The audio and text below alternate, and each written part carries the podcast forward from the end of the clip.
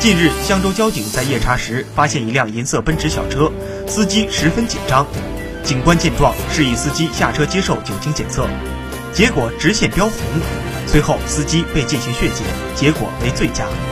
驾驶员王某喝完酒，因没有带钱，跟代驾司机说不用他送了。代驾司机劈头盖脸的数落了王某一顿。王某自知理亏，便发了八点八八元红包给了代驾司机，让其离开。随后自己开车。没想到被交警逮个正着，目前王某已被刑拘，依法追究刑事责任，吊销驾驶证，且五年内不能重考。